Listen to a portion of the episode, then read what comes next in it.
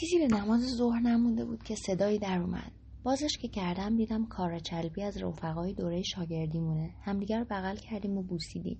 تو این فکر بودم که حتما از شوهرمش برام خبری آورده. ولی گفت به یاد ایام قدیم اومده که به هم سر بزنه و دوست داره کارهای جدیدم رو ببینه و در زم از طرف پادشاه معموره که با یه سوال منو امتحان کنه. گفتم خیلی خوب بپرس. گفت خیلی خوب. و سوالش رو مطرح کرد. سبک و سیاق شخصی.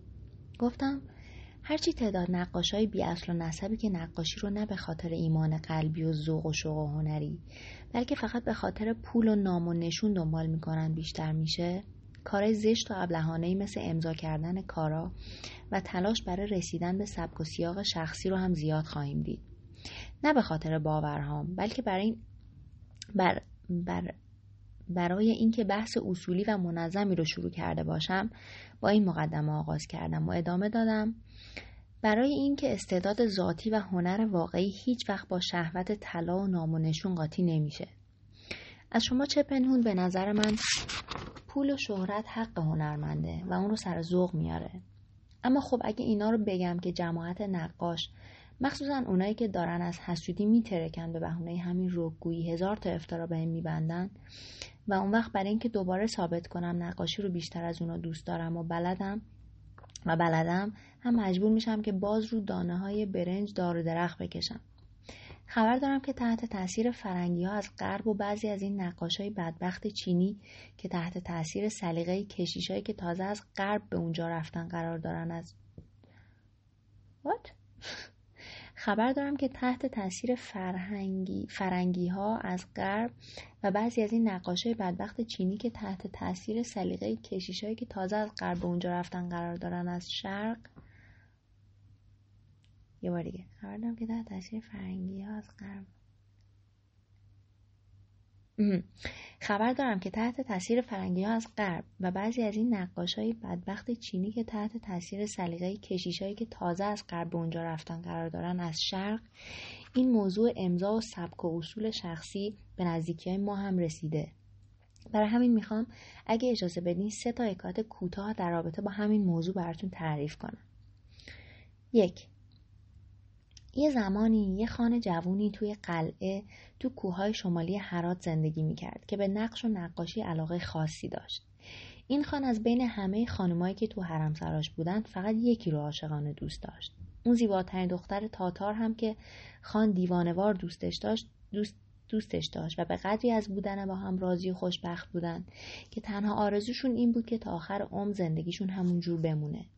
برای اینکه به این خواستشون برسن یکی از راههایی که به ذهنشون رسید این بود که هر روز کتاب های استادای قدیمی نقاشی رو باز می‌کردن و ساعتها بدون وقفه به اون شاهکارهای بیعیب و نقص اما تکراری از کتاب های عین هم که موضوع همشون ثبت لحظات طلایی خوشبختی شخصیت های قصهشون بود نگاه کرده و باهاشون همزاد پنداری می‌کردن که به این ترتیب به نظر خودشون زمان رو از حرکت نگه میداشتن. تو نقاش خونه خان یه استاد بزرگ نقاشی بود که کارش از نو کشیدن همون نقاشی ها و ساختن همون کتابا بود به همون زیبایی و با همون حس و حال. این استاد بزرگ عادت کرده بود وقتی که جدایی دردناک فرهاد از شیرین رو ملاقات مجنون با لیلی با اون نگاه های امیدوار مجنون برای ملاقات بعدی رو و خسرو و شیرین رو در حالی که تو باقی مثل باغ بهش کنار هم نشستن و اون نگاه های معنادارشون رو به چشای همدیگه دوختن می‌کشید به جای چهره این اشاق چهره خان و اون دختر زیبایی تاتا رو می‌کشید. خان و معشوقش هم که با دیدن این نقاشی ها عشقشون به هم و رضایتشون از هم دو چندان می‌شد استاد رو مورد لطف و ستایش خودشون قرار داده و تو طلا و جواهر غرقش می‌کردن. زیادی این بزل و بخشش از یه طرف و تحریک تحریک های شیطون از طرف دیگه بالاخره استاد رو از راه به در برد و باعث شد که فراموش کنه زیبایی آثارش رو مدیون و استادای پیش از خودشه. و مغرورانه به این نتیجه رسید که اگه تو کاراش یه روش شخصی به کار بگیره بیشتر مورد توجه خان قرار می‌گیره. در حالی که این نوآوری ها و به اصطلاح اصول شخصی جدید که استاد به کار گرفته بود رو خان و معشوقش یه نقص به حساب آورده و, نپ... و نپسندیدن. خان که مدت زیادی به نقاشی جدید زل زده بود و هی کشف می‌کرد که کجاهاش با نقاشی های سابق فرق می‌کنه آخرش به این نتیجه رسید که معشوقش توی نقاشی جدید بهتر از اون کشیده شده و حسودی شد. و همین قضیه باعث شد که اون شب رو با یکی دیگه از خانوماش بگذرونه که وقتی خبرچینای حرمسرا این خبر رو به اون زن زیبای تاتار رسوندن آروم و بی صدا خودش رو از تنها درخت صدری که تو حیات اون قلعه بود دار زد حالا خان که متوجه اشتباهش شده و فهمیده بود که پشت سر همه این قضایا علاقه استاد به سبک و اصول شخصی بوده دستور داد که همون روز چشای اون رو در بیارن و کورش کنن. دو توی یکی از ممالک شرقی یه پادشاه پا گذاشته که نقاشی رو خیلی دوست داشت و تازگی ها هم با یه دختر بسیار زیبای چینی ازدواج کرده بود که بسیار هم خوشبخت بود. این پادشاه از زن سابقش یه پسر جوون و خوشخیافه داشت که تو همون نگاه اول عاشق زنباباش شده بود. اما چون از خیانت به پدرش هم میترسید و هم خجالت می‌کشید از دست این عشق ممنوعه به نقاش خونه پناه برده و همه وقتش رو با نقاشی میگذرون و با عشق و حزنی که داشت همچین نقاشی می‌کرد که بیننده ها به سختی اثر اون رو از آثار استادای قدیمی تشخیص می‌دادند. پادشاه هم به ذوق و شوق پسرش افتخار می‌کرد و از هیچی خبر نداشت. زن جوون چینی پادشاه هم که از همه چی خبر داشت به نقاشی های پسر نگاه می‌کرد و می‌گفت حیف این کارهای زیبا نیست که امضا نشن که اگه امضا نشن چند سال دیگه دیگه هیچ کسی نمی‌فهمه که این کارهای زیبا کار اون بوده.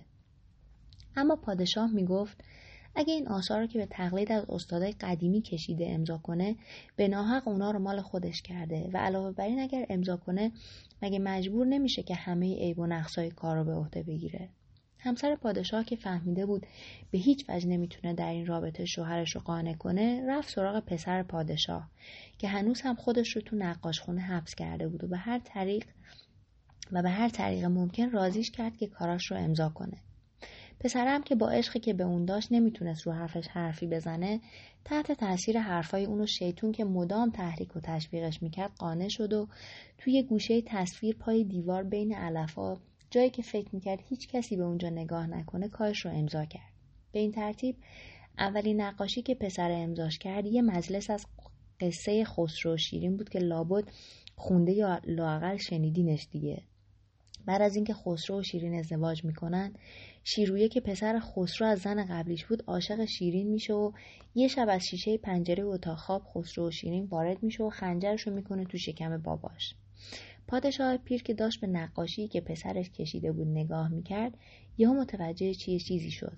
بله امضا رو دید و ولی مثل خیلی همون متوجه نشد که اون یه امضاست و برای همین فکر کرد که این کار یه عیب و نقصه و چون تو هیچ نقاشی پیش از این همچین چیزی رو ندیده بود مطمئن بود که پسرش اشتباه کرده که برای همینم فکر کرد که این نقاشی اونقدر واقعیه که نمی‌خواد یه مجلس از یه قصه افسانه رو نشون بده بلکه می‌خواد یه حقیقتی رو برسونه. و ترس برش داشت و تا به خودش بیاد پسر نقاشش درست مثل نقاشی که کشیده بود از پنجره وارد شد با یه خنجر بزرگ تو دستش. و همینطور که به چشهای باباش که از ترس داشت از صدقه بیرون می‌زد نگاه می‌کرد خنجرش رو کرد توی سینش سه رشیدالدین قزوینی تو کتاب تاریخش می نویسه که 250 سال پیش از این تو شهر قزوین صنعت کتابسازی با شیوه های نوینی از نقاشی و خطاطی از معتبرترین و مطلوبترین صنایع نزد مردم بوده. رشیدالدین میگه پادشاهی که اون زمانا تو شهر قزوین صاحب تاج و تخت بود پادشاهی که از بیزانس تا چین چهل مملکت زیر لواش بود متاسفانه اولاد زکوری نداشت برای همینم بر برای اینکه بعد از مرگش بلاد و ممالکی که فتح کرده بود از هم گسیخته نشن تصمیم می‌گیره که برای دختر زیباش یه شوهر مناسب که علاوه بر همه ویژگی های لازم نقاش هم باشه پیدا کنه. برای همین هم بین سه تا از استادای نقاشی نقاش خونه دربارش که مجرد هم بودن مسابقه برگزار می‌کنه. طبق نوشته رشید الدین مسابقه قانون ساده ای داشت. برنده کسی بود که نقاشیش از نقاشی بقیه زیباتر باشه. نقاشای جوون برای اینکه کارشون بیشتر شبیه کارهای استادای قدیمی باشه هر ستاشون مجلسی رو می‌کشن که همیشه مورد توجه قرار می‌گرفته. توی باقی مثل باغ بهشت زیر درختان سرو و صدر میون خرگوش های ترسو و خجالتی یه دختر زیبارو که از عشق و حزن چشاشو به زمین دوخته و های های گریه می‌کنه. از بین این نقاش ها که بیخبر از همدیگه و به تقلید از نقاش های قدیمی هر سه یه تصویر مشترک و کشیده بودن یکیشون که بیشتر از اون دوتای دیگه دوست داشت کارش متفاوت بشه دور افتاده ترین گوشه باغ بین گلهای نرگس و اطلسی کارش رو امضا می‌کنه و به خاطر همین گستاخیش که به نظر پادشاه موجب تحقیر و استادای قدیمی شده بود در حالی از قزوین به چین تبعید در حال از قزوین به چین تبعید میشه و بین دوتا نقاش باقی مونده مسابقه دیگه برگزار میشه. که این بار هر دوتا نقاش با یه حس شاعرانه و لطیف یه دختر زیبارو روی یه اسب سفید توی یه باغچه زیبا نقاشی می‌کنن یکی از نقاشا که قلموش لیز خورده یا شاید هم عمدن کسی چه می‌دونه؟ دماغ اسب سفید رو که اون دختر زیبا که چشماش مثل چشمای چینی ها بادومی بود و چونه کشیدش چاه زنختون داشت روش نشسته بود یه جور جدیدی کشیده بود که این از طرف پادشاه یه نقص به حساب اومد.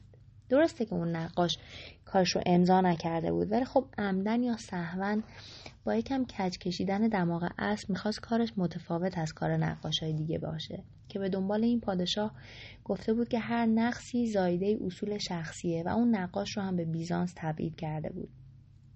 وقتی که مقدمات ازدواج دختر پادشاه با نقاشی که بدون هیچ امضایی و هیچ بدعت جدیدی درست مثل نقاشای قدیمی نقاشی می‌کرد فراهم می‌شد به گفته کتاب حجیم تاریخ رشیدالدین قزوینی اتفاق جدیدی رخ میده. یه روز قبل از مراسم ازدواج دختر پادشاه تمام روز به نقاشی و استاد جوون و زیبایی که قرار شوهرش بشه نگاه می‌کنه و گرگومیش اول شب میره پیش پدرش و میگه استادای قدیمی تو همه آثارشون دخترای زیبارو رو شبیه دخترای چینی رسم می‌کردن و این یه قانون تغییر ناپذیر بوده که از شرق می اومده. باباش میگه خب و دختر جواب میده اما وقتی موضوع نقاشی معشوقه خودشون بود تو ابروها، چشمها، لبا، موها و یا حتی موجه های اشارت هایی به چهره واقعی معشوقشون می‌کردن که این اشارت ها درسته که یه نقص بود اما خب رازی هم بود بین خودشون و معشوقشون و دلیلی بر عشقشون. تمام روز به نقاشی اون دختره که رو اسب سفید نشسته نگاه کردم. هیچ اشاره ای به من نشده. این نقاشی این نقاش درسته که جوان و خوش قیاف هست و شاید استاد بزرگی هم باشه. ولی خب اینطور که معلومه عاشق من نیست. پادشاه هم در حال مراسم ازدواج رو لغو می‌کنه. و پدر و دختر تا آخر عمرشون با هم زندگی می‌کنن.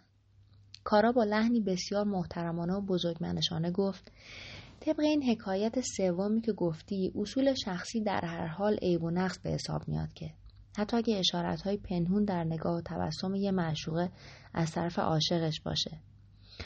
با یه قیافه حق به جانب و کمی مغرورانه گفتم نه و ادامه دادم که اشارت هایی که نقاش عاشق در نقش معشوقش می‌کنه نقص نیست. بلکه اصلیه که بعدها به قانون تبدیل میشه. برای اینکه چند وقت بعد هر کسی که بخواد دختر زیبارویی رو رسم کنه درست به شکلی که استاد معشوقش رو کشیده خواهد کشید. برای چند لحظه هر دومون ساکت بودیم. وقتی هم اون سه حکایت رو تعریف می‌کردم کارا ساکت بود و با تمام دقتش داشت گوش می‌کرد گوش می‌کرد. فقط یه بار که صدای دانگودونگ به هم خوردن ظرفا از اتاق بغلی که زن زیبا و جوونم اونجا نمی‌دونم مشغول چه کاری بود اومد حواسش پرت شد که من سری زل زدم تو چشاش و نذاشتم رشته کلام از دستم بره. سکوت رو که دیگه داشت اذیتم می‌کرد شکستم و گفتم حکایت اول نشون میده که اصول شخصی نقصه. حکایت دوم نشون میده که یه نقاش بیعیب و نقص نیازی به امضا نداره و حکایت سوم ترکیبی از حکایت اول و دومه و نشون میده که دنبال سبک و سیاق شخصی بودن چیزی نیست جز جهالت و گستاخی. یکی نبود بهم بگه آخه کسی که این چیزها رو بهش میگی از نقش و نقاشی چیزی حالیشه اصلا. با این نگاه عاقلا در صفیح بهش گفتم لابد از رو قصه فهمیدی که من چجور آدمی هستم نه؟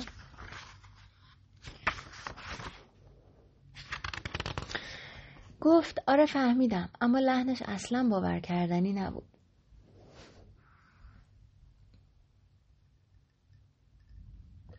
حالا نمی‌خواد از رو حرفها و قضاوت های اون منو بشناسیم. خودم مردم مگه؟ خب تعریف می‌کنم براتون مثل بچه آدم.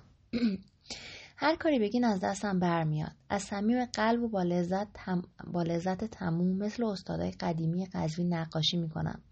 و مثل اونا رنگ می‌زنم. بدون هیچ قرضی بگم بهتون که من از همهشون بهترم. اگه دلیل اصلی اومدن کارا رو درست حد زده باشم بهتون بگم که من با گم شدن ظریف افندی مذهب هیچ ارتباطی ندارم. کارا با یکم منومن ازم پرسید زندگی مشترک و هنر چه ارتباطی با هم دارن؟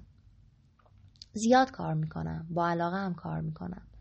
تازگی ها با زیباترین دختر محله ازدواج کردم و اگه مشغول نقاشی نباشم مشغول اونم با اینکه باید اصولا همینا رو می‌گفتم بهش اما منم مثل هر هنرمند اصیل دیگه ای یکم قروغمیش اومدم و بهش گفتم مسئله مسئله هویت دیگه. اگه نقاش کسیه که با یه حرکت ظریف قلم رو کاغذ چه چیزا که خلق نمی‌کنه هیچ وقت لذتی فراتر از لذت نقاشی رو در وجود زنش سراغ نمی‌گیره. و برعکس اگه کسی هست که از بودن با زنش نهایت لذت رو می‌بره اون وقتی که قلمش رو کاغذ سرد و اون وقتی که قلمش رو کاغذ سرد و خاموش خواهد بود. مثل همه کسایی که دل نبسته سرسپرده هنرن کارا همین چرندیات رو باور کرد و لبخند ابلهانه رو لباش نقش بست. اون لبخند ابلهانه که از رو لباش نقش بربست گفت که دوست داره آخرین کارامو ببینه. نشوندمش کنار تخته نقاشی میون رنگ ها قلم ها و قلم موها قلم زن ها و مهره هایی که باشون کاغذا رو آهار میکشیدم. و نقاشی دو صفحه ای رو نشونش دادم که داشتم برای سورنامه با موضوع جشن ختنه شاهزاده جوون کار می‌کردم. وقتی نشستم رو تشکچه سرخ مخملی که اون کنار بود از گرماش یادم اومد که همین چند لحظه پیش پیش از اومدن کارا رو میگم زن زیبا و عزیزم رو نشسته بود و من داشتم با قلم زنجیر دست و پای محکومین بدبخت رو که از جلوی پادشاه رد می شدن می کشیدم. و اونم داشت قلموهای رنگی شده رو می شست برام. موضوع نقاشی دو صفحه‌ای که روش کار می‌کردم به لطف و احسان پادشاهمون آزادی محکومینی بود که قرض کرده و نتونسته بودن پسش بدن و به دنبال همین به زندان افتاده بودن. رئیس خزانه داری رو درست همونطوری کشیده بودم که توی یکی از جشنها دیده بودمش با یه عالمه کیسه های پر از سکه های نقره و طلا دور برش. یکم عقبتر از اونم یکی از دفتردارا رو کشیده بودم با یه دفتر بزرگ تو دستش که مربوط بود به اسناد قرضای همون محکومین. دور تا دور اونا رو هم پر کرده بودم از این محکومین بدهکار که با دستبندهای دستاشون و زنجیرهایی که دور گردناشون حلقه زده بود جلوی پادشاه با خجالت و شرمندگی تموم سراشون رو پایین انداخته بودن که برای تشدید این شرمندگی صورتاشون رو آویزون ابروهاشون رو افتاده و چشاشون رو اشکالودتر از حد واقعی کشیده بودم پشت سر پادشاه هم محکومینی رو کشیده بودم که به لطف و احسانش از حبس آزاد شده و از خوشحالی و مسرت به دست و پاش افتاده و برای جون و تخت و تاجش دعا می‌کردن. کسانی هم با نواختن اود و تنبور و خوندن ترانه و تصنیف اونا رو همراهی می‌کردن که اینا رو با چهرهای خندون و لباسهای سر تا سر سرخ عنابی از بقیه جدا کرده بودن.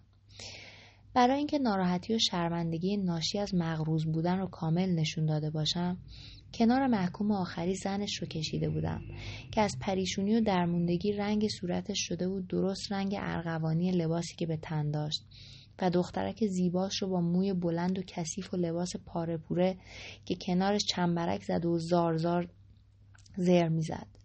رنگ سرخ به کار رفته توی نقاشی در واقع منطق پنهان ترکیب بندی محکومین به قلو زنجیر بود تو این دو صفحه که پیش از این هیچ استادی این کار رو با رنگ انجام نداده بود.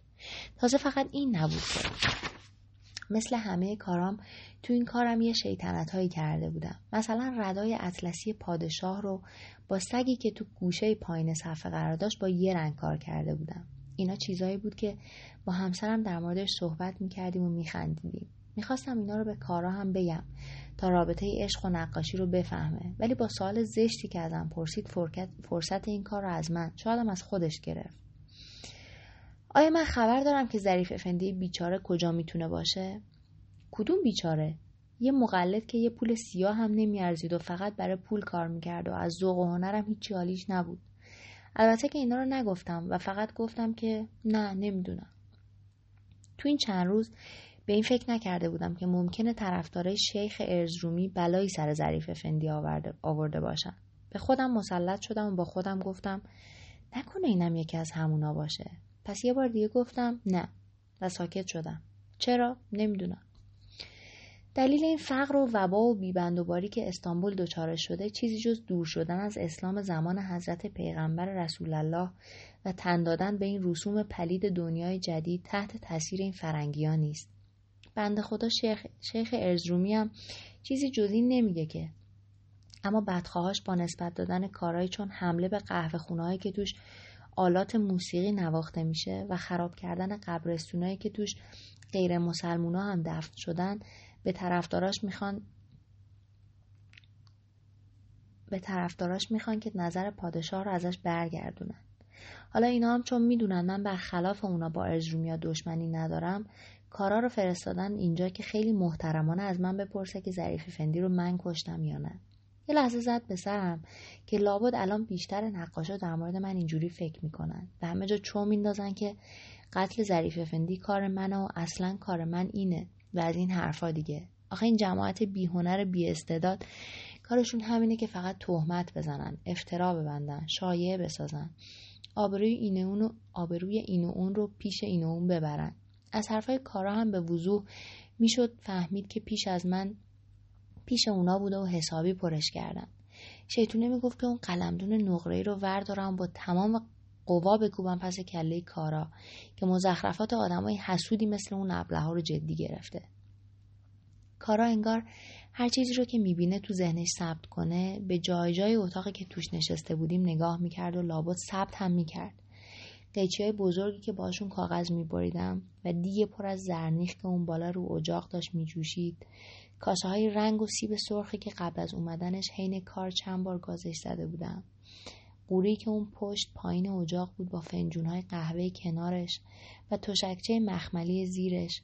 شاخه نوری که از لای پنجره نیمه باز تو می‌زد و آینه که برای تراز کردن گوشه صفحه به کار می بردم. پیرنایی که از دیوار آویزون بودن و سینه بند سرخ زنم که چون با شنیدن صدایی در با عجله می‌خواست همه لباسها رو جمع کنه مثل یه آلت گناه افتاده بود گوشه اتاق.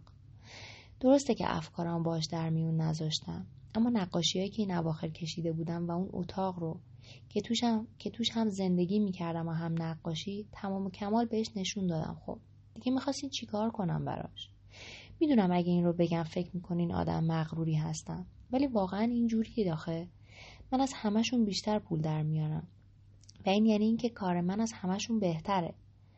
چون خداوند متعال دنیا رو برای این خلق کرده که بندگانش درش با شادمانی و مسرت زندگی کنند پس دوست داره که نقاشی هم وسیله برای شاد کردن بندگانش باشه. حالا اگه این عیب کارای منه بذاریم باشه به درک.